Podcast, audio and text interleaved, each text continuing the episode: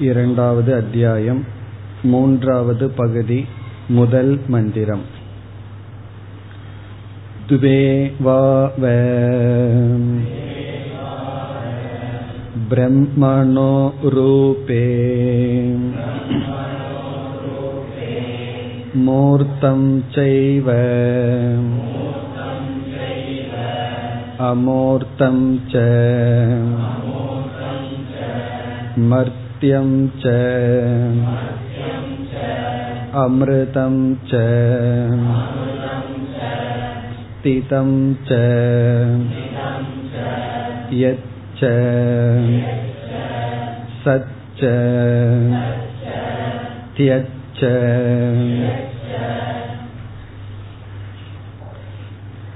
சத்தியசிய சத்தியம் என்பது பிரம்மத்திற்குரிய ரகசியமான பெயர் அல்லது லட்சணம் என்று கூறப்பட்டது. அந்த சத்தியசிய சத்தியம் என்கின்ற இலக்கணத்தினுடைய விளக்கம் இரண்டாவது மூன்றாவது பிராமணம். இதற்கு முன் பார்த்த பிராமணம் சிசு பிராமணம் அல்லது பிராண பிராமணம் என்று அழைக்கப்பட்டது. அதில் பிராணாவை சத்தியம் என்ற பகுதி விளக்கப்பட்டது. பஞ்சபூத சொரூபமாக இருக்கின்ற பிராணன் மித்தியா என்ற கருத்து கூறப்பட்டது. இப்பொழுது மேலும் சத்தியசிய சத்தியம் என்ற இடத்தில் சத்தியசிய என்பதனுடைய விளக்கமும் மீண்டும் சத்தியம் என்பதனுடைய விளக்கமும் கூறி அந்த லட்சணம் முடிவுரை பெறுகின்றது இந்த மூன்றாவது பகுதியில். இந்த பகுதிக்கு மூர்த்தாமூர்த்த பிராமணம் என்று பெயர். சென்ற வகுப்பில் பார்த்தோம். அனாத்மாவானது மூர்த்தம் அமூர்த்தம் என்று பிரிக்கப்படுகின்றது. அனாத்மா அல்லது திருஷ்யம் எதெல்லாம் அறியப்படுகின்றதோ எதெல்லாம் ஆத்மாவுக்கு வேறாக இருக்கின்றதோ அவைகள் அனைத்தும் திருஷ்யம் ஆக இருக்கின்ற அனைத்தும் மூர்த்தம் அமூர்த்தம் என்று பிரிக்கப்படுகின்றது மூர்த்தம் என்றால் உருவத்தை உடையது அமூர்த்தம் என்றால் உருவமற்றது. அந்த மூர்த்தம் அமூர்த்தம் அந்த இரண்டும் வேறு கோணத்தில் இரண்டாக பிரிக்கப்படுகின்றது. அதிதெய்வ மூர்த்தா மூர்த்தம் அத்தியாத்ம மூர்த்தா மூர்த்தம் அதி தெய்வமான மூர்த்தமும் அமூர்த்தமும் அத்தியாத்மமான மூர்த்தமும் அமூர்த்தமும். அதி தெய்வமான மூர்த்தம் அமூர்த்தம் என்பது பஞ்சபூதங்கள் அதில் ஆகாசமும் வாயுவும் அமூர்த்தம் என்று சொல்லப்படுகிறது. ஏன்னா ஆகாசத்தையும் வாயுவையும் நாம் பார்க்க முடியாது. பிறகு நெருப்பு நீர் பூமி இந்த மூன்று மூர்த்தம் என்று சொல்லப்படுகிறது. இது அதி தெய்வம் அத்தி ஆத்மம் என்று சொன்னால் நம்முடைய ஸ்தூல சரீரம் மூர்த்தம் நம்முடைய சூக்ம சரீரம் அமூர்த்தம். இப்ப இந்த விதத்தில் பிரிக்கப்பட்டு இந்த அனாத்மா அல்லது திருஷ்யம் அனைத்தும் மூர்த்தா மூர்த்தம் என்று கூறி பிறகுதான் இந்த பகுதியினுடைய இறுதியில் ஆறாவது மந்திரத்தில் நமக்கு ஒரு முக்கியமான லட்சணம் வருகின்றது. நேதி நேதி என்ற பகுதி. பல முறை நம்ம கேள்விப்பட்டிருக்கலாம் கேட்டிருப்போம் நேதி நேதி. இது அல்ல இது அல்ல என்ற நிஷேத வாக்கியம். இந்த மூர்த்தா மூர்த்தத்தை நீக்குகின்ற வாக்கியம். அங்கும் வர இருக்கின்றது பிரம்மத்தை விளக்க நேதி நேதி என்பதும் மிக முக்கியமான லட்சணம் என்று அங்கும் வர இருக்கின்றது.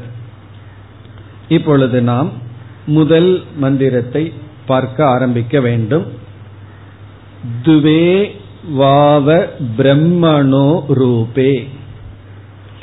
துவே என்றால் இரண்டு துவே இரண்டு வாவ என்றால் இரண்டு தான் ஏவ என்று பொருள். இரண்டு தான் பிரம்மணோ ரூபே பிரம்மத்தினுடைய ரூபம்.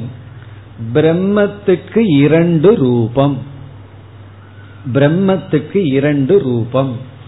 இங்கு ரூபம்ங்கிற சொல்லுக்கு இரண்டு பொருள் உண்டு.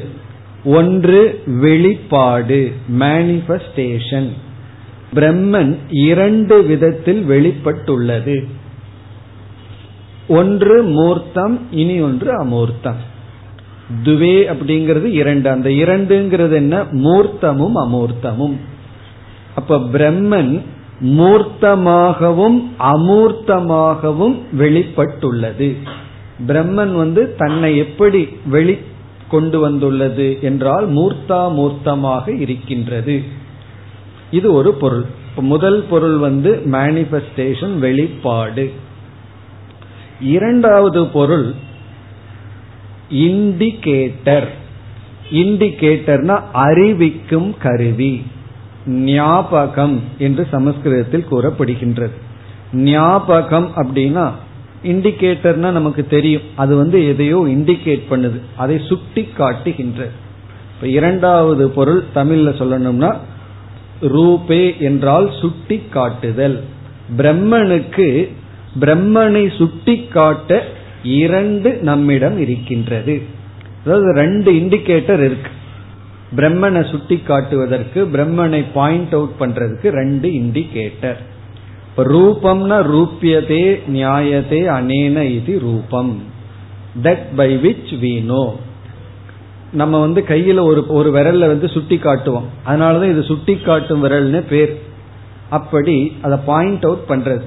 அப்படி பிரம்மனை புரிந்து கொள்ள மூர்த்தமும் அமூர்த்தமும் நமக்கு உதவி செய்கின்றது. அது எப்படி என்றால் இந்த மூர்த்தா மூர்த்தம் பிரம்மத்தின் மீது ஏற்றி வைக்கப்பட்டுள்ளது. பிரம்மனிடம் நாம் நேரடியாக செல்ல முடியாது. அப்ப என்ன செய்தாக வேண்டும்? எது பிரம்மத்தின் மீது அத்தியாசம் செய்யப்பட்டதோ அதன் துணை கொண்டுதான் பிரம்மத்தை புரிந்து கொள்ள முடியும். ஆகவே இந்த படைப்பு மூர்த்தம் அமூர்த்தமாக இருக்கின்ற படைப்பு பிரம்மத்தை புரிந்து கொள்ள ஒரு இண்டிகேட்டர் ஒரு மார்க்கமாக அமைந்துள்ளது அல்லது உதவி செய்கின்றது.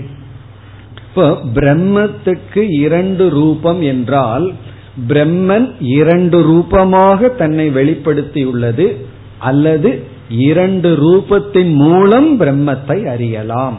அதுதான் கருத்து. துவேவாவ பிரம்மனோ ரூபே.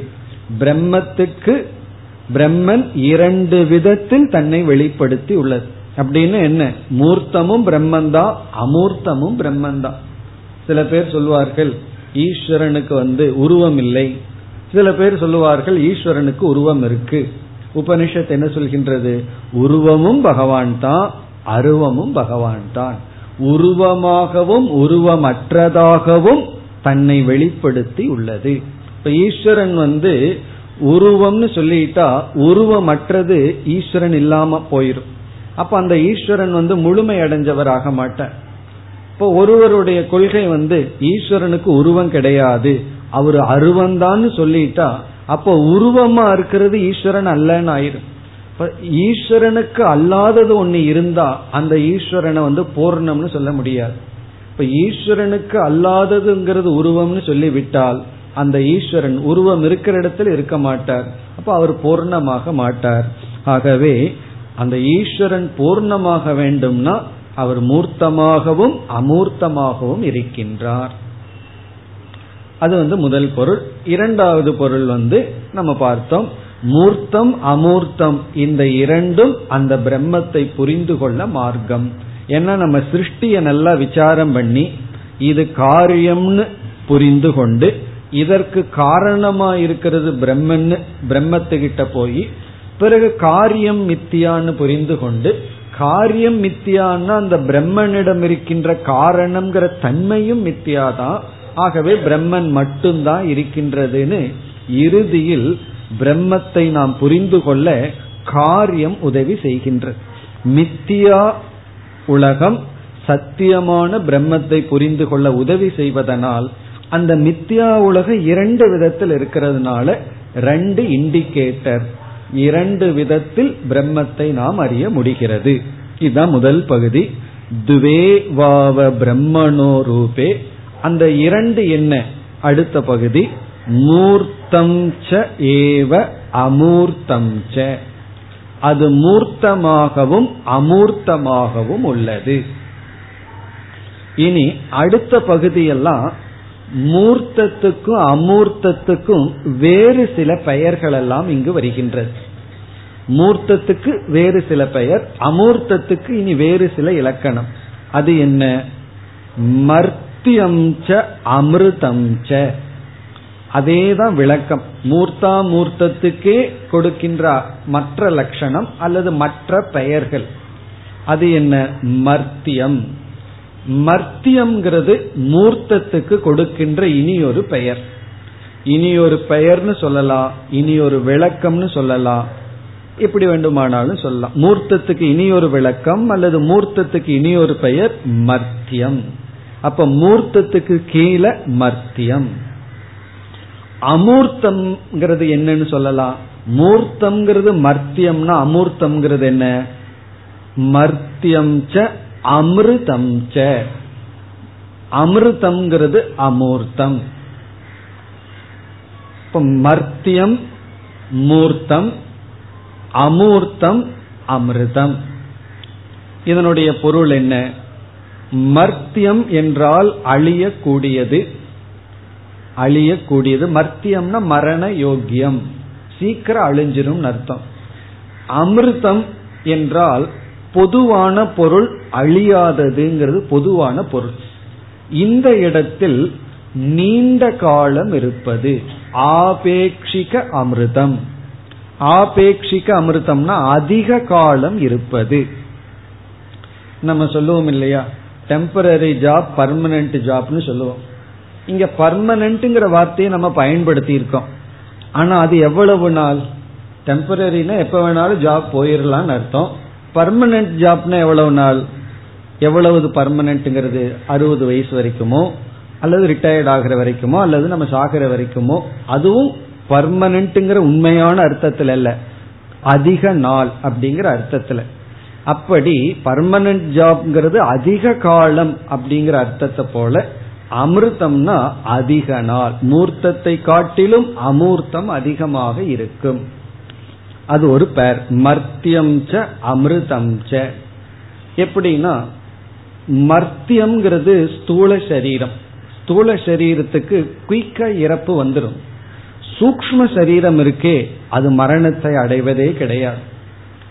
அது கடைசியா அந்தந்த தேவதையோட சேர்ந்து போகும். விதேக முக்தி காலத்துல தான் விதேக முக்தி அடைகிற வரைக்கும் சூக்ம சரீரத்துக்கு மரணம் கிடையாது. ஜீவன் முக்தனா இருக்கும் போது சூக்ம சரீரம் இருக்கு. அப்படி இந்த சூக்ம சரீரம்ங்கிறது அமூர்த்தம். இந்த சூக்ம சரீரத்தை நம்ம பார்த்து அதன் நோக்கில ஸ்தூல சரீரத்தை பார்த்தோம்னா கண்டிப்பா ஸ்தூல சரீரம் மர்த்தியம். காரணம் ஒரு ஜீவன்கிறவன் சூக்ம சரீரத்துடன் கூடிய தத்துவம். அவன் எவ்வளவு உடல் எடுத்திருப்பான்? நம்ம எல்லாம் படிப்போம். அனந்த கோடி ஜென்மம் எல்லாம் எடுத்து எடுக்கிறார்கள்னு பார்க்கிறோம். அப்படி பார்க்கையில ஸ்தூல உடல்ங்கிறது மத்தியம் அழியக்கூடியது. ஆனா சூக்ம சரீரம்ங்கிறது அமிர்தம். அமிர்தம்னா அது எப்பொழுதுமே அழியாமல் இருப்பது மாறாமல் இருப்பதுங்கிற அர்த்தம் அல்ல ஸ்தூல உடலை காட்டிலும் அதிக காலம் இருப்பது. இனி அடுத்த பேர் அதுவும் மூர்த்தா மூர்த்தத்துக்கான ஒரு விளக்கம். மர்த்தியம் ச அமிர்தம் ச. அடுத்தது ஸ்திதம் ச எத்து ச. எச்சங்கிறது எத் ச. ஸ்திதம். ஸ்திதம்ங்கிறது மூர்த்தம். மூர்த்தத்துக்கு இனி ஒரு பெயர் ஸ்திதம். அல்லது இனி ஒரு விளக்கம் ஸ்திதம். மர்த்தியம்னு சொன்னது போல ஸ்திதம். பிறகு அமூர்த்தத்தை ஸ்திதம் அப்படின்னா பரிச்சின்னம் வரையறுக்கப்பட்டது லிமிட்டெட் அப்படின்னு அர்த்தம். ஸ்திதம் வரையறுக்கப்பட்டது லிமிட்டெட் பரிச்சின்னம். எத் அப்படின்னா வரையறுக்கப்படாதது அபரிச்சின்னம். பவுண்டரி அற்றது. அது எப்படின்னு பார்த்தா நமக்கு புரியும். இப்ப ஸ்திதம்ங்கிறது எதை குறிக்கின்றது? நம்முடைய ஸ்தூல சரீரத்தை குறிக்கின்றது மூர்த்தத்தை குறிக்கின்றது. அது வரையறுக்கப்பட்டுள்ளது. இந்த இடத்துல தான் நம்ம இங்க இருக்க முடியும். இந்த இடத்துல நம்ம இருந்தோம்னா நம்ம வீட்டில் இல்லை. நம்மளுடைய ஸ்தூல உடல் வீட்டில் இருந்தா இந்த இடத்துல இல்லை என்ன ஒரு பவுண்டரி இருக்கு வரையறுக்கப்பட்டுள்ளோம். ஆனா எத் அப்படின்னா அபரிச்சின்னம். அபரிச்சின்னம்னாலும் இந்த இடத்துல பிரம்மத்தை குறிக்கவில்லை. ஆபேட்சிக்க அபரிச்சின்னம். எப்படி? நம்முடைய மனம் வந்து அமூர்த்தம். நம்முடைய மனதுக்கு பவுண்டரி இருக்கா? இது இது இவ்வளவுதான் நினைக்கணும். இவ்வளவு தூரத்துக்கு மேல நினைக்க கூடாது அப்படின்னு ஒரு பவுண்டரி இருக்கா? ஒரு செகண்ட்ல நம்ம அமெரிக்கா போயிட்டு வந்துடலாம் எப்படின்னா மனசுல. திடீர்னு அதை நினைக்கலாம் இதை நினைக்கலாம். அமெரிக்கா என்ன? வேற லோகத்துக்கே போயிட்டு வந்துடலாம் அல்லது வந்து வேற பிளானட்டை பத்தி நினைக்கலாம். காரணம் என்னன்னா மனம் வரையறுக்கப்படாதது. மனதுக்கு பவுண்டரி கிடையாது. அது வந்து வரையறுக்கப்படாதது. அதனால அமூர்த்தம். அப்ப ஸ்திதம் என்றால் வரையறுக்கப்படுவது. இயத் என்றால் வரையறுக்கப்படாதது. பவுண்டரி அற்றது. இனி அடுத்தது கடைசி. சத்து தியத்து சச்சங்கிறது சத் என்றும் தியச்சுங்கிறது தியத் என்றும் பிரிக்க வேண்டும். சத்து பிளஸ் தியத். இதுதான் நமக்கு ரொம்ப முக்கியம். காரணம் சத்து பிளஸ் தியத்து அந்த தெத்துங்கிற இருக்கிற இத்து வந்து இம்முன்னு ஆயிரும். அப்படி ஜாயின் பண்ணோம்னா சத்தியம் அப்படின்னு நமக்கு கிடைக்கின்றது சத்து பிளஸ் தெத்து தெத்துங்கிற தியம் அப்படின்னு மாறும். அப்ப சத்தியம். இப்ப சத்தியம்னா என்ன? சத்தியம்ங்கிறதுக்கு ஒரு பொருள் இருக்கு. ஆனா இந்த இடத்துல வேற கோணத்துல பிரிச்சோம்னா சத்துன்னு பிரிக்கிறோம் தியத் என்று பிரிக்கின்றோம். இந்த சத்துங்கிறது மூர்த்தம் தியத்துங்கிறது அமூர்த்தம். சத்துங்கிறது மூர்த்தம் தியத் என்பது அமூர்த்தம். இந்த ரெண்டையும் ஜாயின் பண்ணும்போது தான் நமக்கு சத்தியம்ங்கிற வார்த்தை கிடைக்கிறது. இப்ப சத்தியசிய சத்தியம்ங்கிற இடத்துல சத்தியசியங்கிற இருக்கிற சத்தியம் தான் இது. இப்ப சத் என்றால் இந்த இடத்துல பொருள் பிரத்யக்ஷ கோச்சரம். குறிப்பா சக்ஷுர் கோச்சரம். சத் அப்படின்னா உருவம் உடையது. இந்திரியத்தினால குறிப்பா சக்ஷுர் இந்திரியத்தினால பார்க்க முடியும். தியத் என்றால் இந்திரிய அகோச்சரம் இன்விசிபிள் இந்திரியத்துக்கு கோச்சரமாக இல்லாதது. இந்திரியத்தினால பார்க்க முடிவது சத் அது வந்து மூர்த்தம். தியக்த் என்றால் இந்திரியத்தினால பார்க்க முடியாதது. இப்ப மனதை வந்து இந்திரியம்னு நினைச்சிட்டா மனதுக்கு அப்பாற்பட்டதுன்னு புரிஞ்சுக்கணும். மனதை இந்திரியம் இல்லை என்று புரிந்து கொண்டால் மனம்ங்கிறது அந்த கரணம் இந்திரியங்கிறது பாஹ்ய பஞ்ச ஞானேந்திரியம்னு பொருள் எடுத்துக்கொண்டால் இப்ப வந்து கண்ணுல வந்து பொருளை பார்க்கலாம். சிலதெல்லாம் தான் பார்க்க முடியும். சில கண்ணுனால இந்திரியங்கள்னால கிரகிக்க முடியாதத மனசுனால கிரகிக்க முடியும். அன்புனா என்ன பொறாமைனா என்ன கோபம்னா என்ன இதெல்லாம் மனசு கிரகிக்கும். ஆனா கண்ணு வந்து கிரகிக்காது. கண்ணு வந்து ஒருத்தன் எப்படி இருக்காங்கிறத காட்டும். ஆனா மனசு வந்து அவர் கோபத்தோடு இருக்கார் பிரியமா இருக்கார் பொறாமையோட பார்க்கிறார். இப்படி எல்லாம் மனசு கண்டுபிடிக்கும். அப்படி மனது இந்திரியத்துக்கு அப்பாற்பட்ட விஷயங்களை எல்லாம் மனது கிரகிக்கும். கண்ணு வந்து அப்படி இல்லை. அது எதை கிரகிக்க முடியுமோ அதைத்தான் கிரகிக்க முடியும். ஸ்தூலமான விஷயத்தை சத் மூர்த்தம் என்றும் சூக்மமான விஷயத்தை தெத் என்றும் சொல்லப்படுகிறது. இப்படி இந்த மூர்த்தம் அமூர்த்தம்ங்கிறதுக்கே இவ்வளவு பேர் இவ்வளவு விளக்கங்கள் உபனிஷத்தை கொடுக்கின்றது. அப்படி பார்த்தா ஃபர்ஸ்ட் மூர்த்தம்ங்கிறது மர்த்தியம் பிறகு ஸ்திதம். பிறகு வந்து சத். இந்த இடத்துல சத்துனா எப்பொழுது இருக்கின்ற பரமாத்மா சத் அப்படியெல்லாம் எடுத்துக்கொள்ள கூட சத்துனா பிரத்யக்ஷ கோச்சரம். இப்படி பிறகு அமூர்த்தம்னா என்ன? அமிர்தம் எது தியது என்று மூர்த்தத்துக்கும் அமூர்த்தத்துக்கும் வேறு சில விளக்கங்கள் வேறு சில பெயர்கள் எல்லாம் கொடுக்கப்பட்டுள்ளது. நம்ம சுருக்கமா என்ன புரிஞ்சுக்கிறோம்? மூர்த்தா மூர்த்தம் இஸ் ஈக்வல் டு சர்வம். அல்லது சர்வம் இஸ் ஈக்வல் டு மூர்த்தா மூர்த்தம். அனைத்தும் மூர்த்தம் அமூர்த்தம் என்று பிரிக்கப்பட்டுள்ளது. அனைத்தும்னா எவைகளெல்லாம் படைக்கப்பட்டுள்ளதோ. அதுக்காகத்தான் ஒரே ஒரு வார்த்தையில சொல்லணும்னா திருஷ்யம் அல்லது விஷயம் அல்லது அனாத்மா. இந்த அனாத்மா அனைத்தும் மூர்த்தம் அமூர்த்தம் என்றும் அல்லது வந்து மத்தியம் அமிர்தம் என்றும் ஸ்திதம் எத் என்றும் சத் சத்யத் என்றும் பிரிக்கப்பட்டுள்ளது இதுல வந்து சத்து தியத் இது சேரும் பொழுது சத்தியம் ஆயிடுது இப்படிப்பட்ட மூர்த்தா மூர்த்தத்திற்கு இப்ப மூர்த்தா மூர்த்தம் இஸ் ஈக்குவல் டு சத்தியம்னு சொல்லிடலாம். ஏன்னா சத் அண்டு தியத். இப்ப சத்தியசிய மூர்த்தா மூர்த்தசிய சத்தியம். இந்த சத்தியத்துக்கு சத்தியமாக இருக்கிறது தான் பிரம்மன். இப்ப இதுதான் அறிமுகம். இந்த பிராமணத்துல ஆறு மந்திரம். அதுல முதல் மந்திரத்தினுடைய அறிமுகம் வந்து மூர்த்தம் அமூர்த்தம்னு அனாத்மாவை பிராணாவை சத்தியம்ங்கிற இடத்துல முதல்ல சத்தியசியங்கிற இடத்துல இருக்கிற சத்தியம்ங்கிறது மூர்த்தம் அமூர்த்தம்னு பிரிக்கப்பட்டு சில பெயர்கள் எல்லாம் கொடுக்கப்பட்டது. இனி ஐந்தாவது மந்திரம் வரை இந்த மூர்த்தா மூர்த்தமே அதி தெய்வம் அத்தியாத்மம் என்று பிரிக்கப்படுகிறது. அப்படி பிரிக்கப்பட்டு அதி ஆத்மமான மூர்த்தா மூர்த்தம் என்ன? அதி தெய்வமான மூர்த்தா மூர்த்தம் என்னன்னு சொல்லி முடிக்கும்.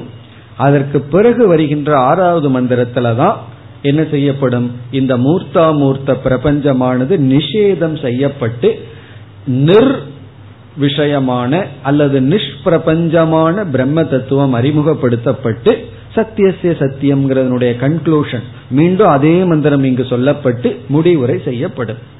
அப்படித்தான் நம்ம பார்த்தோம். இரண்டாவது அத்தியாயத்துல ஃபர்ஸ்ட் மூணு செக்ஷன் ஒரு பார்ட்னு பார்த்தோம். அஜாத சத்ருவ மறந்துடக்கூடாது. இந்த சத்தியசிய சத்தியம்னு சொன்னவர் யாருன்னா? அஜாத சத்ருங்கிற குரு பாலாக்கி என்ற சிஷ்யனுக்கு அஜாத சத்ரு வந்து உபதேசம் பண்ணி சத்தியசிய சத்தியம்னு முடிச்சார். அதனுடைய விளக்கத்துல தான் நாம் இருக்கின்றோம். இனி நாம் இரண்டாவது மந்திரத்திற்கு செல்லலாம். ततेतत्मूर्तम् यदन्यते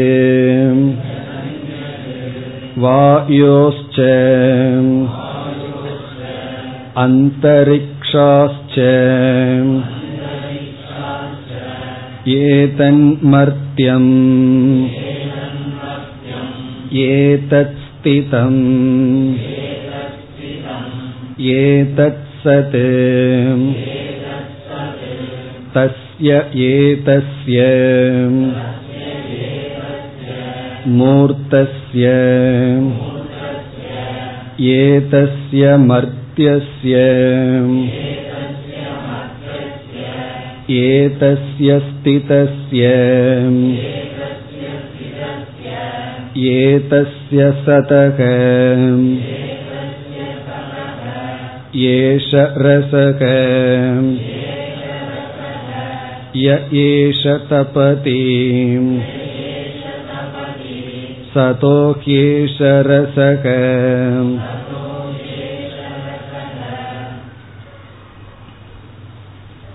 இரண்டு மூன்று இந்த இரண்டு மந்திரங்கள் அதி தெய்வமான மூர்த்தாமூர்த்தத்தின் விளக்கம் இப்ப மூர்த்தாமூர்த்தம் இரண்டாக பிரிக்கப்படுகிறது.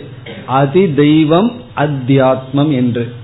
அந்த அதி தெய்வமான மூர்த்தாமூர்த்தத்தினுடைய விளக்கம் இரண்டு மூன்று. பிறகு நான்கு ஐந்து இந்த இரண்டு மந்திரங்கள் அத்தியாத்மமான மூர்த்தாமூர்த்தம்.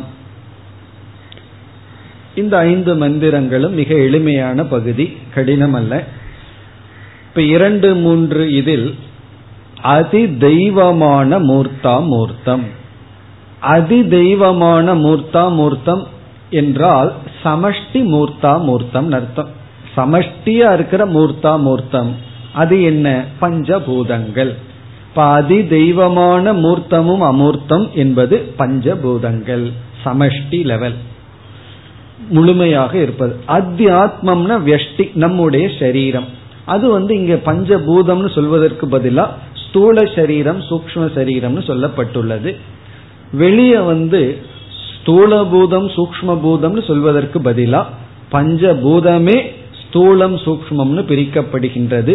இப்ப அதி தெய்வமாக இருக்கின்ற மூர்த்தா மூர்த்தம் எது என்றால் மூர்த்தம் என்பது மூன்று பூதம் அதாவது பூமி நீர் நெருப்பு. அமூர்த்தம் என்பது வாயுவும் ஆகாசமும். அதுதான் இங்கு சொல்லப்பட்டு பிறகு மூர்த்தத்துக்கு கொடுக்கிற லட்சணம் எல்லாம் எதற்கு போகின்றது? மூன்று பூதத்திற்கும் அமூர்த்தத்துக்கு கொடுக்கின்ற லட்சணம் எல்லாம் வாயுவுக்கும் ஆகாசத்திற்கும் செல்கிறது. அதற்கு பிறகு மூர்த்தமான அதி தெய்வத்திற்கு சூரியனுடைய சரீரம் உதாகரணமாக எடுத்துக் கொள்ளப்படுகிறது. அதாவது பஞ்சபூதத்தை மீண்டும் சுருக்க வேண்டும்.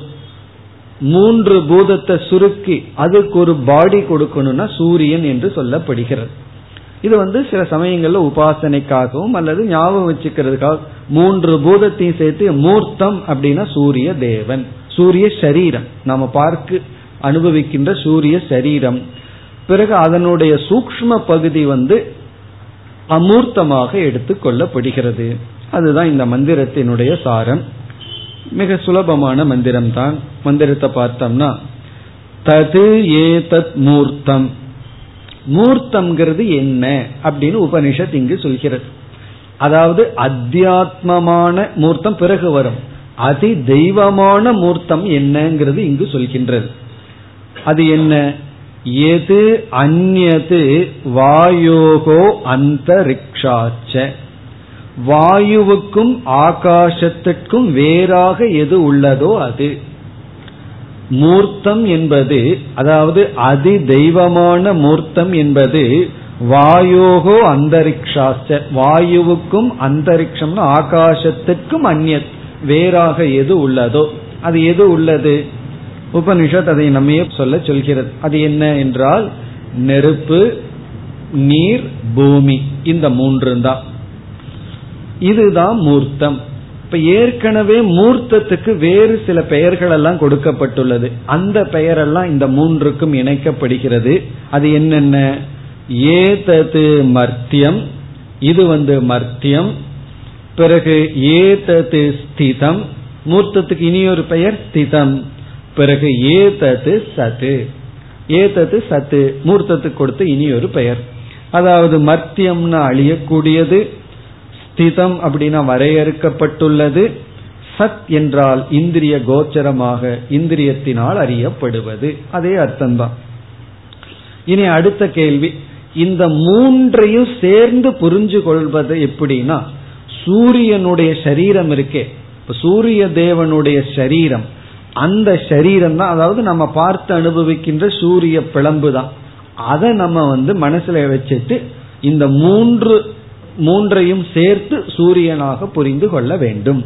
ஏன்னா சூரியனிடத்துல வாயுவும் இருக்கு சூரியனிடத்துல அக்னியும் இருக்கு சூரியன்கிறது ஒரு திடமான பொருள் போலவும் இருக்கின்றது. ஆகவே இந்த சூரியனுடைய சரீரம்ங்கிறது மூர்த்தத்தை குறிக்கின்றது. அதாவது அதி தெய்வமான மூர்த்தம் சூரியன் என்று சொல்லப்படுகிறது. இது ஒரு தியானத்திற்காக இருக்கலாம் அல்லது உபனிஷத் அவ்விதம் கூறுகிறது. அது இனி அடுத்த பகுதியில் வருகின்றது. தஸ்ய ஏதஸ்ய மூர்த்தஸ்ய. இந்த மூர்த்தத்திற்கு ஏதஸ்ய மர்த்தியஸ்ய. இந்த மூர்த்தத்தை இப்ப நம்ம என்னன்னு சொல்லிட்டோம்? மர்த்தியம்னு சொல்லிட்டோம். ஆகவே மர்த்தியமாக இருக்கின்ற இதற்கு ஏதஸ்ய ஸ்திதஸ்ய. ஸ்திதம் இதற்கு நம்ம பெயர் சொல்லியிருக்கோம். ஸ்திதமாக இருக்கின்ற இதற்கு ஏதஸ்ய சதக. சத்துன்னு சொல்லியிருக்கோம் உருவமுடையதுன்னு சொல்லியிருக்கோம். உருவமுடையதாக உள்ள இதற்கு ஏஷக ரசக ரசகன சாரம். இங்க ரசம்னா சாரம் அர்த்தம். நம்ம வந்து சமையல் பண்ணும்போது ரசம் பண்ணும்போது சாரம் தான் பருப்பினுடைய சாரம் வெஜிடபிளினுடைய சாரத்தை எல்லாம் எடுத்து ரசமா பண்றோம். அப்படி சாரம். சாரம்னு என்ன? இந்த மூன்று பூதத்தினுடைய சாரமா நம்ம சூரியனை எடுத்து கொள்ளலாம் என்று இங்கு சொல்கின்றது. யக ஏஷக தபதி.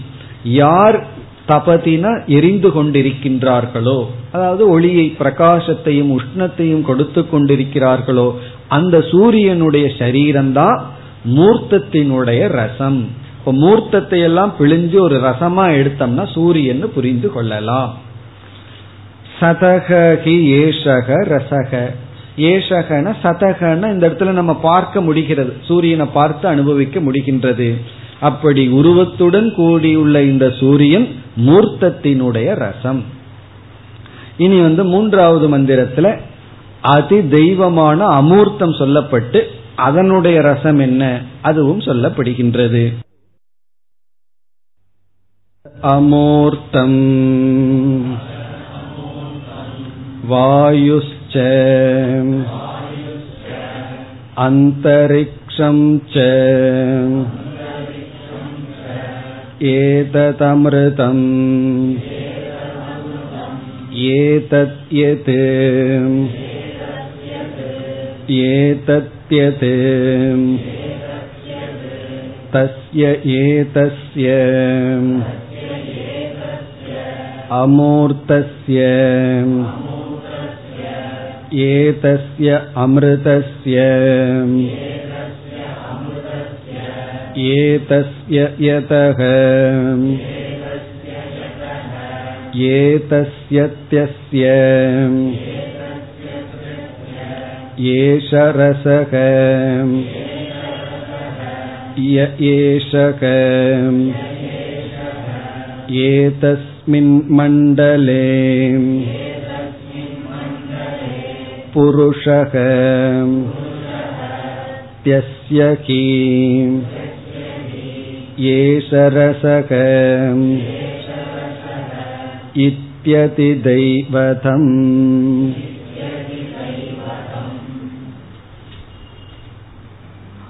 அத அமூர்த்தம் அதன நம்ம மூர்த்தத்தை பத்தி பேசிட்டோம் இப்போ அமூர்த்தத்தை பத்தி பேசுகின்றோம் அது என்ன வாயுகு அந்தரிக்ஷம் ச. வாயுவும் அந்தரிக்ஷமும் அமூர்த்தம். பிறகு அமூர்த்தத்துக்கு சொன்னதெல்லாம் இப்பொழுது வாயுவுக்கும் அந்தரிக்ஷம் ஆகாசத்திற்கும் சொல்லப்படுகிறது. ஏதது அமிர்தம். ஏன்னா அமூர்த்தத்தை அமிர்தம்னு சொன்னோம். அது உபனிஷத் திருப்பி கூறுகின்றது. இது அமிர்தம். ஏதது எது? அது எத் என்று சொல்லப்பட்டது. ஸ்திதம் எத் என்று சொல்லப்பட்ட அந்த எத். பிறகு வந்து ஏதது தியத். சத் அண்டு தியத்துன்னு சொன்னமே அந்த தியத். பிறகு தஸ்ய ஏதஸ்ய அமூர்த்தஸ்ய. இந்த அமூர்த்தத்திற்கு இப்ப இந்த அமூர்த்தத்தை நம்ம என்னன்னு சொல்லிட்டோம்? அமிர்தம்னு சொல்லிட்டோம். ஏதஸ்ய அமிர்தஸ்ய இந்த அமிர்தத்திற்கு ஏதஸ்ய யதக எது என்று சொல்லப்பட்ட இதற்கு ஏதஸ்ய தெஸ்ய தெஸ் என்று சொல்லப்பட்ட இதற்கு ஏஷக ரசக சாரமாக இருப்பது என்ன? இப்ப வந்து மூர்த்தத்துக்கு சாரமா இருக்கிறது சூரியன் சொல்லிட்டோம். இனி அமூர்த்தத்துக்கு ரசமா இருக்கிறது என்ன? யக ஏஷக ஏதஸ்மின் மண்டலே புருஷக. அது என்னன்னா சூரிய தேவதா. சூரிய தேவதா அமூர்த்தத்திற்கு ரசம். அந்த சூரிய தேவதைன்னு சொன்னாலும் கூட அந்த தேவதையினுடைய சூக்ம சரீரத்தை சொல்கின்றோம். அந்த சூக்ம சரீரத்தில் இருக்கிற சைத்தன்யத்தை சொல்வதில்லை. அது ரெண்டாவது சத்தியத்துல வந்துடும் இப்ப தேவதைன்னு சொன்னா சூக்ம சரீரம். சூரிய மண்டலத்திற்கு அதிபதியாக இருக்கின்ற தேவதையினுடைய சூக்ம சரீரம்.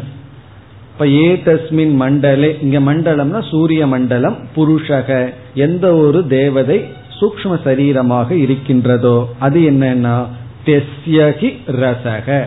அதுதான் அமூர்த்தத்தினுடைய சாரம். ஈதி அதி தெய்வதம் இது வந்து அதி தெய்வதம் அதி தெய்வதம்னா சமஷ்டியாக இருக்கின்ற மூர்த்தா மூர்த்தம். இந்த இரண்டு மந்திரத்தினுடைய சாராம்சம் என்ன என்றால் பஞ்சபூதம் சமஷ்டி பஞ்சபூதம் மூர்த்தம் அமூர்த்தம்னு பிரிக்கப்பட்டு மூர்த்தத்துக்கு சில பெயர் அமூர்த்தத்துக்கு சில பெயர்கள் கொடுக்கப்பட்டு மூர்த்தத்துக்கு ரசமா இருக்கிறது சூரியன் அமூர்த்தத்துக்கு ரசமா இருக்கிறது சூரிய தேவனுடைய சூக்ம சரீரம். இதே பேட்டர்ன்ல தான் இனி அடுத்த இரண்டு மந்திரம். அது வந்து அத்தியாத்மம் நம்ம சரீர சம்பந்தமாக வர இருக்கின்றது. அந்த இரண்டு மந்திரமும் சுலபமானதுதான். நான்காவது மந்திரம். अत अध्यात्मम् इदमेव मूर्तम् यदन्यते प्राणाश्च यश्च अयम् अन्तरात्मन् आकाशः एतन्मर्त्यम् एतत्स्थितम् एतत्सत् तस्य एतस्य मूर्तस्य एतस्य मर्त्यस्य एतस्य स्थितस्य एतस्य सतक एष रसक यच्चक्षुः सतो ह्येष रसः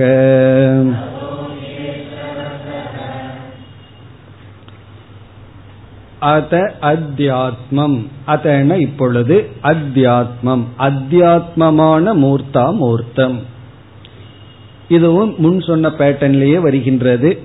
அதாவது அத்தியாத்மமான மூர்த்தா மூர்த்தம் என்றால் ஸ்தூல சரீரம் மூர்த்தம் நம்முடைய சூக்ம சரீரம் அமூர்த்தம். அதுதான் இங்கு சொல்லப்படுகிறது. இந்த ஸ்தூல சரீரம் வந்து அதிகமா எதுல ஆனதுன்னா பூமியில ஆனது. ஏன்னா பூமி தான் நம்மளுடைய உடலா இருக்கு. அடுத்தது பார்த்தோம்னா நீர். பூமிக்கு அடுத்தபடியா நம்ம உடம்புல இருக்கிற வந்து நீர். அதனாலதான் நீர் போயிடுதுன்னா டீஹைட்ரேட் ஆயிரம்னு சொல்றோம். ஏன்னா ரத்தோட்டம் எல்லாம் நீர் ரத்தம் எல்லாம் இருக்கு. மூன்றாவது உஷ்ணம். வாயுவும் இருக்கின்றது. மூன்றாவது தத்துவம் உஷ்ணம். ஆகவே இந்த மூன்று ஸ்தூல சரீரத்துக்காகவும் பிராணன் ஆகாசத்தை சூக்ம சரீரத்தினுடைய அங்கமாகவும் எடுத்துக்கொள்ளப்படுகிறது அதனாலதான் ஒருத்தர் இறந்துட்டா அவருடைய பிராணன் போயிடுதுன்னு சொல்றோம். ஏன்னா பிராணன்கிறது சூக்ம சரீரத்தோட சம்பந்தப்படுகிறது. அப்புறம் இடம் காலி ஆயிடுதுன்னு சொல்லுவோம். அவர் போயிட்டாருன்னு வச்சுக்கோமே ஒருத்தர். அவர் இடம் காலி ஆயிடுதுன்னு சொல்றோம். அப்போ ஆகாசமும் சூக்ம சரீரத்தோடு நாம் சொல்கின்றோம். போனது வந்து சூக்ம சரீரம் தான் அவர் இருக்கார். உடல் இருந்தாலும் சூக்ம சரீரத்தில் ஒப்பிடப்படுகிறது. ஆகவே இங்கு சொல்லப்படுகிறது இதமேவ மூர்த்தம். இதமேவ மூர்த்தம்னு சொல்லும்போது குரு வந்து தன்னுடைய உடலை காட்டுறார் அர்த்தம். அவர் சிஷ்யனுடைய உடலை காட்டியிருக்கலாம் அவருடைய உடலை காட்டியிருக்கலாம். இதமேவ இதுதான் அப்படிங்கிற இதுதான் மூர்த்தம். அதாவது இந்த ஸ்தூல சரீரம் தான் மூர்த்தம். இந்த மூர்த்தத்துல முக்கியமா எது இருக்கின்றது? எது அந்நத் பிராணாச்ச ஆகாஷக? ஆகாசத்திற்கும் பிராணனுக்கும் அந்நிய தத்துவமாக முக்கியமா எது கொண்டுள்ளதோ அதுதான் இந்த ஸ்தூல சரீரம்னு சொல்கின்றார். எஸ்டயம் அந்தராத்மன். இங்க அந்தராத்மன் ஒரு சொல் இருக்கு. அது ஸ்தூல சரீரத்தை குறிக்கின்றது இந்த ஸ்தூல சரீரம் இருக்கு. அதற்குள்ள ஒரு ஆகாஷம் இருக்கு. அந்த ஆகாசத்துக்கு வேறாக எந்த ஒரு தத்துவம் இருக்கோ இந்த ஸ்தூல உடல் இருக்கோ அதுதான் மூர்த்தம். பிறகு ஏற்கனவே சொன்னதுதான். இந்த மூர்த்தத்துக்கு நம்ம என்னென்ன பேர் கொடுத்திருக்கோம்? அதையெல்லாம் இங்கு ஞாபகப்படுத்துகின்றார். ஏதத்து மர்த்தியம் இது வந்து மர்த்தியம் ஏதத்து ஸ்திதம் இதுக்கு இனியொரு பெயர் ஸ்திதம் ஏதத்து சத். இந்த உடலுக்கு இனியொரு பெயர் சத் என அறியப்படுவதனால். பிறகு இதற்கு என்ன இந்த ஸ்தூல உடலை சுருக்கணும் அப்படின்னா அதற்கு என்ன எப்படி சூரியன் சொன்னமோ அதே போல இங்க என்ன? தஸ்ய ஏதஸ்ய மூர்த்தசிய இந்த மூர்த்தத்துக்கு ஸ்தூல சரீரத்துக்கு ஏதஸ்ய மர்த்தியசிய இந்த மர்த்தியம் என்று சொல்லப்பட்ட ஏதஸ்ய ஸ்திதஸ்ய ஸ்திதம் என்று சொல்லப்பட்ட ஏதஸ்ய சதக சத் என்று சொல்லப்பட்ட இதற்கு ஏஷக ரசக ஏது சக்ஷுகு. நம்முடைய கண். அங்க சூரியன் இங்க நம்முடைய கண் சக்ஷுகு. சதகி ஏஷக ரசக இந்த ஸ்தூல சரீரத்தினுடைய சாரம் என்னன்னா நம்முடைய கண். இனி அடுத்த மந்திரம் வந்து சூக்ம சரீரம். அது வந்து அமூர்த்தம் அத்தியாத்மமான அமூர்த்தம் ஐந்தாவது மந்திரம் அத அமூர்த்தம் பிராணஸ்ச यश्च अयम् अन्तरात्मन् आकाशक एतदमृतम् एतत् एतत्यत् तस्य एतस्य अमूर्तस्य एतस्य अमृतस्य एतस्य यतः एतस्यत्यस्य एष रसक योऽयं दक्षिणे अक्षन् पुरुषः त्यस्य ह्येषरसः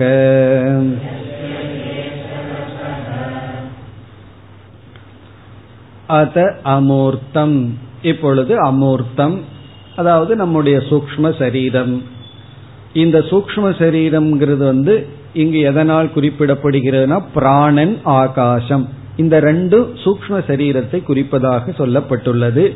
பிராணஸ்ச எக அயம் அந்தராத்மன் ஆகாஷக இங்க அந்தராத்மன சரீரம். இந்த சரீரத்திற்குள் இருக்கின்ற ஆகாசம் பிராணன். இதனால் குறிப்பிடப்படுகின்ற இந்த சூக்ம சரீரம் ஏதது அமிர்தம்.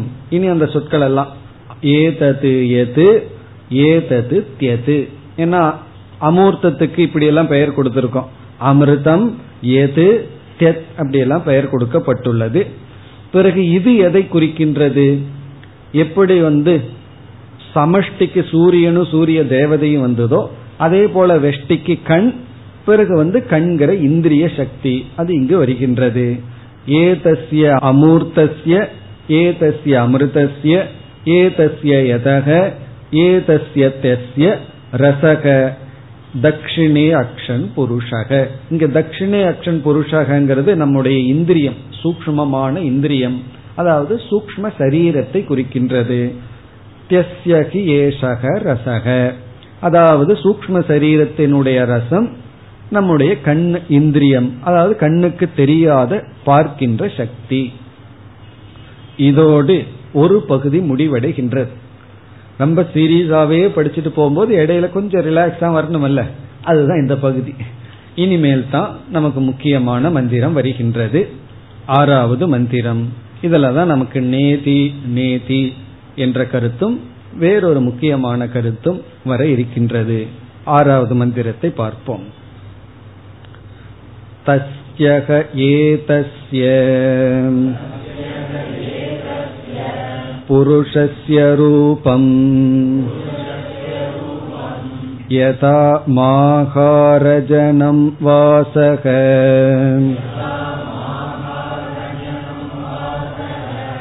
यथा पाण्वाविकम् यथा इन्द्रकोपः यथा अग्निरर्चिः यथा पुण्डरीकम् तथा सकृद्विद्युत्तम् सकृद्विद्युत्ता इव हवा अस्य श्रीर्भवती य एवं वेद अतात आदेशक नेति नेति न हि एतस्मात् इति न इति अन्यत् परमस्ति अत नामधेयम् सत्यस्य सत्यमिति प्राणा वै सत्यम् तेषामेष सत्यम्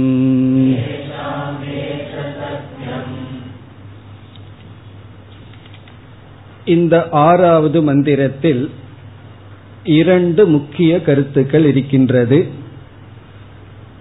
முதல் கருத்து நம்முடைய சூக்ம சரீரத்தில் வாசனைகள் உள்ளன. நம்முடைய அனுபவத்திலிருந்து வந்த சம்ஸ்காரங்கள் வாசனா ரூபமாக இருக்கின்றன.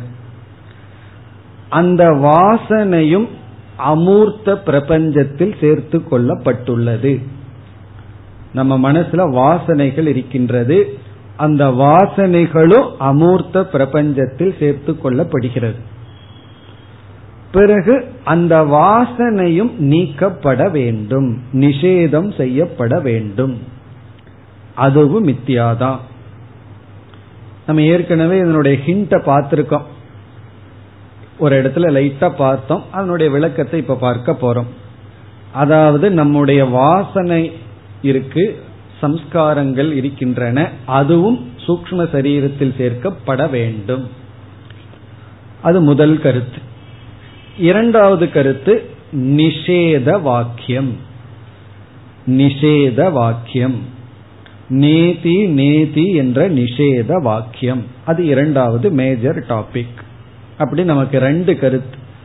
நம்முடைய வாசனைகளும் அமூர்த்த பிரபஞ்சத்தில் சேர்த்து கொள்ள வேண்டும். அதை விட்டுறக்கூடாது மூர்த்தாமூர்த்தத்தை விட்டுட்டு நம்ம வாசனையை வச்சுக்க கூடாது வாசனையும் அமூர்த்த பிரபஞ்சத்தோட போயாகணும். வாசனையும் வாஷ் அவுட் ஆகணும்னு அர்த்தம். எல்லாம் போயிடணும். வாசனையோட போயிடணும். பிறகு வந்து நிஷேத வாக்கியம். இந்த நிஷேத வாக்கியம் எதற்கு? அப்படின்னா பிரம்மன் வந்து பிரபஞ்சம் அற்றவராக மூர்த்தாமூர்த்தம் அற்றவராக இருக்கிறார்னு காட்டுறதுக்கு பிரம்மனுக்கு வந்து துவேவாவ பிரம்மனே பிரம்மனோ ரூபேன்னு அறிமுகப்படுத்தப்பட்டாலும் பிரம்மன் வந்து இரண்டு ரூபத்தில் வெளிப்பட்டார்ங்கிறது முதல். ஆனா இந்த இதே செக்ஷனுடைய கடைசி மந்திரம் என்னன்னா பிரம்மத்துக்கு மூர்த்தமும் கிடையாது அமூர்த்தமும் கிடையாது. அதுதான் அத்தியாரோப அபவாதம். இந்த நேதி நீதிங்கிறது தான் பர்ஃபெக்ட் அபவாதம். அபவாதம்னா நீக்குதல்னு சொல்றமே. அந்த நீக்கிறது தான் இங்கு செய்யப்படுகிறது. பிராணாயாமத்துல நேதின்னு ஒண்ணு இருக்கு. அதை நீங்க எடுத்துக்கொள்ள கூடாது அது வேற இது வேற. நேதி. ந இதி. அப்படி பிரிச்சா நேதி. ந இதி ந இதி. அந்த இதிங்கிறதுக்கெல்லாம் என்ன அர்த்தம்? நேதி நேதிங்கிறதுக்கு என்ன விளக்கம்னு நம்ம பிறகு பார்க்க போகின்றோம். இப்ப நம்ம முதல் டாபிக் எடுத்துக்கோம் முதல் பகுதியை எடுத்துக்கொள்வோம். வாசனாமய பிரபஞ்சமும் எதில் சேர்த்து கொள்ள வேண்டும் என்றால் சூக்ம சரீரத்தில் சேர்த்து கொள்ள வேண்டும். அந்த டாபிக்கை இப்பொழுது எடுத்துக்கொள்ளலாம் இங்க வாசனைன்னா என்ன? வாசனா என்றால் என்ன? நம்ம வந்து பிராரப்த வசத்துல சரீரத்தை எடுத்துட்டு இந்த உலகத்துல விதவிதமான அனுபவத்தை மேற்கொள்கின்றோம். காலையிலிருந்து இரவு வரைக்கும் விதவிதமான அனுபவங்கள். அந்த அனுபவங்கள் அனித்தியமா இருந்த போதிலும் ஒவ்வொரு அனுபவங்களும் நம்ம மனசுல என்ன செய்கின்றது? சம்ஸ்காரங்களை பதிய வைத்து விட்டு சென்று விடுகிறது. சம்ஸ்காரத்தை பதிய வைக்காம நம்ம அனுபவம் பண்ணோம் அப்படின்னா எப்படி இருக்கும் தெரியுமா? எல்லாமே ஃபர்ஸ்ட் டைம் பாக்குற மாதிரி இருக்கும். உங்களை நான் ஃபர்ஸ்ட் டைம் பாக்குற மாதிரி இருக்கும். நீங்களும் ஃபர்ஸ்ட் டைம் பாக்குற மாதிரி இருக்கும். கிளாஸ் ஒவ்வொரு கிளாஸும் நியூவா இருக்கும். அப்படின்னு என்ன? எந்த அறிவையும் நம்ம அடையவே முடியாது. ஒரு அறிவை அடைஞ்சு அதை மனசுல வச்சுட்டு அடுத்த கிளாஸ் வரும்போது அந்த அறிவோட அடுத்த கிளாஸ் கேட்டு அப்படியே டெவலப் பண்றோம். அதெல்லாம் இல்லாம போயிடும் காரணம் என்ன? எல்லாமே ஃப்ரெஷ்ஷா இருக்கும். வாழ்க்கையில ஒரு எதுவுமே நடக்க குழந்தை மாதிரி தான் நம்ம இருந்தாகணும். அப்படி இல்லாமல் நம்ம வாழ்க்கையில் ஒரு முன்னேற்றம் எல்லாம் இருக்கிறதுக்கு என்ன காரணம்னா அந்த சித்தம் தான் சம்ஸ்காரங்கள் தான். அப்ப என்ன ஆகுதுன்னா அனுபவத்தை விட சம்ஸ்காரத்துக்கு பலம் கிடைச்சிருது. அனுபவம் வந்துட்டு போயிருது அனித்தியமா இருக்கு. அது வந்து சத்து தான். குயிக்கா வந்துட்டு போயிருது மர்த்தியம். அனுபவம் மர்த்தியம் சம்ஸ்காரம் வந்து அமிர்தம். ஏன்னா ஒருவரை பார்த்துட்டு அவர் போயிடுறாரு மர்த்தியம். ஆனா வந்து மனசு அவரையே பிடிச்சிட்டு இருக்கே ஒரு பொருளையே பிடிச்சிட்டு இருக்கே. அவுட் ஆஃப் சைட் நீ நாட் பி அவுட் ஆஃப் மைண்ட்னு சொல்றமே. கண்ணுக்கு முன்னாடி வந்துட்டு ஒருத்தர் போயாச்சு அல்லது ஒரு பொருளை பார்த்துட்டோம் கடையில பிறகு வந்துட்டோம். அந்த பொருளை நம்ம இப்ப பார்க்கல ஆனா மனதுக்குள்ள சம்ஸ்காரமா இருக்கே. அப்படி அதனாலதான் அமிர்தம்னு சொல்லப்படுகின்றது. அந்த வாசனாமய பிரபஞ்சம் அதையும் நம்ம சூக்ம சரீரத்தில் சேர்த்தி கொள்ள வேண்டும். இப்ப இங்க ஒரு கேள்வி வரலாம். அது எதுக்கு ஸ்பெஷலா சொல்லணும்? இது தெரியுமே. வாசனையும் சூக்ம சரீரத்தில் இருக்கிற ஒரு அங்கம்தான். இருந்தாலும் எதற்கு ஸ்பெஷலா சொல்ல வேண்டும் என்றால் இந்த இடத்துல கொஞ்சம் நம்ம ஆராய்ந்து பார்த்தால் நம்முடைய துயரத்துக்கு காரணம் என்ன? சம்சார நம்ம ஏன் எப்படி அனுபவிக்கிறோம்னு பார்த்தோம்னா மேலோட்டமா தெரியும் வெளி விஷயங்கள் நமக்கு சம்சாரத்தை கொடுக்கிறது அப்படின்னு நினைச்சிட்டு இருக்கோம். வெளி இருக்கிற பொருள் வெளி இருக்கிற சூழ்நிலை தான் நம்ம துயரப்படுத்திட்டு இருக்கு நம்ம டிஸ்டர்ப் பண்ணுதுன்னு நினைக்கிறோம். ஆனா உண்மை என்ன அப்படின்னா வெளியிருக்கிற பொருள் வந்து நமக்கு வாசனா ரூபமா உள்ள போய் நாம அனுபவிக்கிற உலகம் வந்து வாசனாமயமான உலகத்தை தான் அனுபவிக்கிறோம். இங்க ரொம்ப அதிசூக்மமான கருத்து ஒன்று இருக்கு. நாம வெளி உலகத்தையே உண்மையில பாக்குறது கிடையாது. நாம அனுபவிக்கிறதெல்லாம் வாசனாமயமான உலகத்தை தான் அது ஒரு சின்ன உதாரணத்துல நமக்கு புரிஞ்சிடும். இப்ப நம்ம என்ன சொல்றோம்? நான் வந்து இப்ப இந்த புஸ்தகத்தை பாக்கிறேன் நான் என்ன சொல்ல தோணும்? நான் வந்து வெளியே இருக்கிற புஸ்தகத்தை அனுபவிக்கிறேன்னு சொல்ல தோணும். ஆனா நான் உண்மையிலேயே எதை அனுபவிக்கிறேன்னா என்னுடைய மனதில் இருக்கின்ற ஒரு எண்ணம் மனம் வந்து இந்திரியம் கண் வழியா வெளியே வந்து இந்த புஸ்தகத்தை போட்டோ எடுக்கிற மாதிரி என்னுடைய தாட் எண்ணமானது புஸ்தகத்தை பிரிண்ட் பண்ணிடுது. நான் எதை பார்க்கிறேன் அப்படின்னா புஸ்தகத்தை பார்க்கல. என்னுடைய எண்ணத்தை தான் நான் பார்க்கின்றேன். இப்ப நான் அனுபவிக்கிறது புஸ்தகத்தை கிடையாது. புஸ்தகத்தினுடைய தாட் எண்ணத்தை நான் அனுபவிக்கின்றேன். அப்ப நாம எப்படிப்பட்ட உலகத்தை அனுபவிக்கிறோம்னா எண்ணங்கள் ரூபமான உலகத்தை நம்ம அனுபவிச்சுட்டு இருக்கோம். அடுத்த கேள்வி கேட்கலாம் அந்த எண்ணம் வர்றதுக்கு வெளியே இருக்கிற பொருள் தேவைப்படுமேனா அதை நம்ம ஒத்துக்கிறோம். இங்க புஸ்தகத்துக்கு பொதுவா ரோஜா பூ இருந்ததுன்னா நான் ரோஜா பூவை தான் அனுபவிக்கிறேன். அதனால நம்ம என்ன சொல்லிடுறோம்? அந்த தாட்டை விட்டுட்டு ஆப்ஜெக்டோட கனெக்ட் பண்ணிடுறோம். ஏன்னா பொதுவா என்ன வெளி இருக்கோ அதைத்தானே நம்ம அனுபவிச்சுட்டு இருக்கோம். நார்மலா டேலி ஆகி போறதுனால நம்ம என்ன சொல்றோம்? நான் வெளி உலகத்தை அனுபவிக்கிறேன்னு சொல்றோம். ஆனா உண்மையிலேயே நம்ம வெளி உலகத்தை அனுபவிப்பதில்லை. நாம எண்ணங்களை தான் அனுபவிச்சுட்டு இருக்கோம் இது எப்படி நிரூபிக்கப்படுதுன்னா கயிறு இருக்கு அதை நான் பாம்பா பாத்துறேன் அப்ப நான் எதை உண்மையிலே அனுபவிக்கிறேன்? நான் என்னுடைய வாசனாமயமான பாம்பத்தை அனுபவிக்கின்றேன். இப்போ வெளி உலகத்தை தான் நான் அனுபவிக்கிறேன்னா வெளி அங்க பாம்பு கிடையாதே. நான் கயிற்றுல வந்து தெரியாம பார்த்த பாம்பு உண்மையிலேயே இருக்கிற பாம்பு ஒரே மாதிரி தான் இருக்கு. அந்த நேரத்துல அஜான காலத்துல நான் கயிற்றில் ஒரு பாம்பை பார்த்திருக்கிறேன்னா அந்த பாம்புனால வர்ற அனுபவம் ஒரு பயமோ என்னதான். பிறகு உண்மையான பாம்பை பார்க்கும் பொழுது எனக்கு ஒரே அனுபவம் தான் வருது. ஒரே பாம்பை பார்த்தங்கிற எண்ணம் தான் வருது. அதுக்கப்புறம் என்ன உணர்வு வருது? அது வருது. இப்போ நான் கண்டிப்பா வெளி உலகத்தை தான் பாக்கிறேன்னா வாசனாமயமான பாம்பை நான் பார்த்திருக்கவே கூடாது. இதுல இருந்து என்ன தெரியுதுன்னா பாம்பு விஷயத்துல வெளி விஷயமும் எண்ணமும் டேலி ஆகல அவ்வளவுதான். எது எண்ணமா வருதோ அதைத்தான் பார்க்கிறேன். வெளியிருக்கிறத நான் வந்து டேலி ஆச்சுன்னா அதை ஞானம்னு சொல்றோம். மனதுல தோன்றுகின்ற எண்ணமும் வெளியிருக்கிற பொருளும் சரியா இருந்ததுன்னா அதை சரியான ஞானம்ங்கிறோம். சரியா இல்லைன்னா தப்பான ஞானம்ங்கிறோம். ஆனா உண்மையிலேயே நாம பார்க்கிறது அப்படிங்கிறது வெளியிருக்கிற பொருளினுடைய ரிஃப்ளக்ஷன் வெளியிருக்கிற பொருள் வந்து விருத்தி ரூபமா மாறி அதை நம்ம பார்க்கிறோம். அதற்கு சயின்ஸ்ல ஒரு எக்ஸாம்பிள் சொல்லணும்னா நம்ம வந்து லைட்டை நேரடியா பார்க்க முடியாது. லைட்டினுடைய ரிஃப்ளெக்ஷனை தான் பார்க்க முடியும். லைட்டை நேரா யாராலையும் பார்க்க முடியாது. கண்ணுக்கு அந்த சக்தி கிடையாது. லைட் வந்து ஒரு பொருள் மீது படும் பொழுது அதனுடைய ரிஃப்ளெக்ஷனை தான் பார்க்க முடியும். அதனாலதான் எந்த தூசியும் இல்லாம ஒரு லைட் அடிச்சீங்கன்னு சொன்னா அந்த லைட் கண்ணுக்கு தெரியாது. விமானம் போகும் பொழுது அந்த ஏரோப்ளைன்ல லைட் ரொம்ப தூரம் போகும். மேகம் இருந்தா லைட் தெரியும். இல்ல அப்படின்னா அந்த பல்ப் இருக்கிற இடத்துல ரிஃப்ளெக்ஷன் தான் தெரியும். மீதி இடத்துல லைட் தெரியாது. அப்படி இதுல இருந்து என்ன தெரியுது? கண் இப்படி லைட்ட பார்க்காதோ ரிஃப்ளெக்ஷனை தான் பாக்குதோ ஆனா நம்ம என்ன நினைச்சிட்டு இருக்கோம்? லைட்டை பாக்கிறேன் லைட்டை பாக்கிறேன்னு சொல்றோம். அதே போல நாம் அனுபவிக்கின்ற உலகம் நம்முடைய வாசனாமய பிரபஞ்சம்.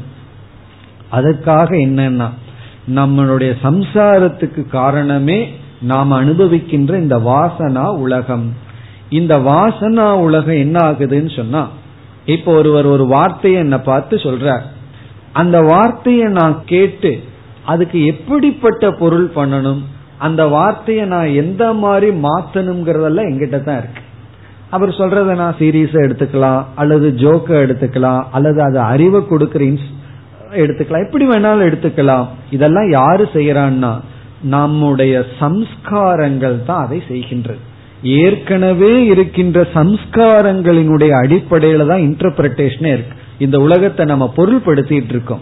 ஒரு குழந்தை இந்த உலகத்தை ஒரு விதத்துல பொருள்படுத்தும் வளர்ந்தவர்கள் ஒரு விதத்துல இன்டர்பிரட் பொருள்படுத்துகிறார்கள். இதெல்லாம் எப்படி? அவரவர்களுடைய ஏற்கனவே இருந்த சம்ஸ்காரத்தின் அடிப்படையில். அப்ப நம்ம எதுல கட்டுண்டு இருக்கின்றோம்னா நம்முடைய வாசனையில தான் நம்ம கட்டுண்டு இருக்கின்றோம். அதனாலதான் நம்ம வேதாந்தத்துக்குள்ள இரண்டு சொற்கள் பயன்படுத்தப்பட்டுள்ளது. வாசனாட்சயம் மனோநாசக அப்படின்னு ரெண்டு வார்த்தை. இந்த வாசனா வாசனாக்ஷயம் மனோநாசம். இந்த மனோநாசம்ங்கிற வார்த்தையை எப்படி சரியா புரிந்து கொள்ளணுங்கிறதெல்லாம் நம்ம மாண்டூக்கிய உபனிஷத்துல எல்லாம் பார்த்துள்ளோம். இந்த வாசனா க்ஷயம் அப்படின்னா என்ன? இந்த வார்த்தையும் ரொம்ப கவனமா புரிந்து கொள்ள வேண்டிய வார்த்தை. இந்த வாசனைய க்ஷயம் செய்தல். சிலர் என்ன நினைக்கிறார்கள்? மனதில் இருக்கிற எல்லா வாசனைகளையும் நீக்கிடணும். அழித்து விட வேண்டும். அதுதான் மோட்சம் என்று. அதுல வந்து வாசனா க்ஷயத்தை நம்ம ரெண்டு ஸ்டேஜில் செய்ய வேண்டும். ஒரு ஸ்டேஜ் என்ன அப்படின்னா நமக்குள் இருக்கின்ற சில வாசனைகள் சம்ஸ்காரங்களை தவத்தினால சில வாசனைகளை மாத்தி அமைக்கணும். சில ரொட்டீன் ஜட்ஜ்மெண்ட் ரொட்டீன் திங்கிங் அதை கொஞ்சம் மாத்தித்தான் ஆகணும். அதாவது ராஜச தாமசமான வாசனைகளை சாத்விக வாசனையா மாத்தித்தான் ஆகணும். அது சாய்ஸ் கிடையாது. அது தவத்தினால். பிறகு இனியொரு விதத்துல வாசனையை க்ஷயம் பண்றோம். அது நேதி நேதிங்கிற வாக்கியத்தினால். அது எப்படி? அதனுடைய விளக்கம் எல்லாம் நாம் பார்க்க போகின்றோம். அடுத்த வகுப்பில் தொடர்வோம். ஓம் போர் நமத போர்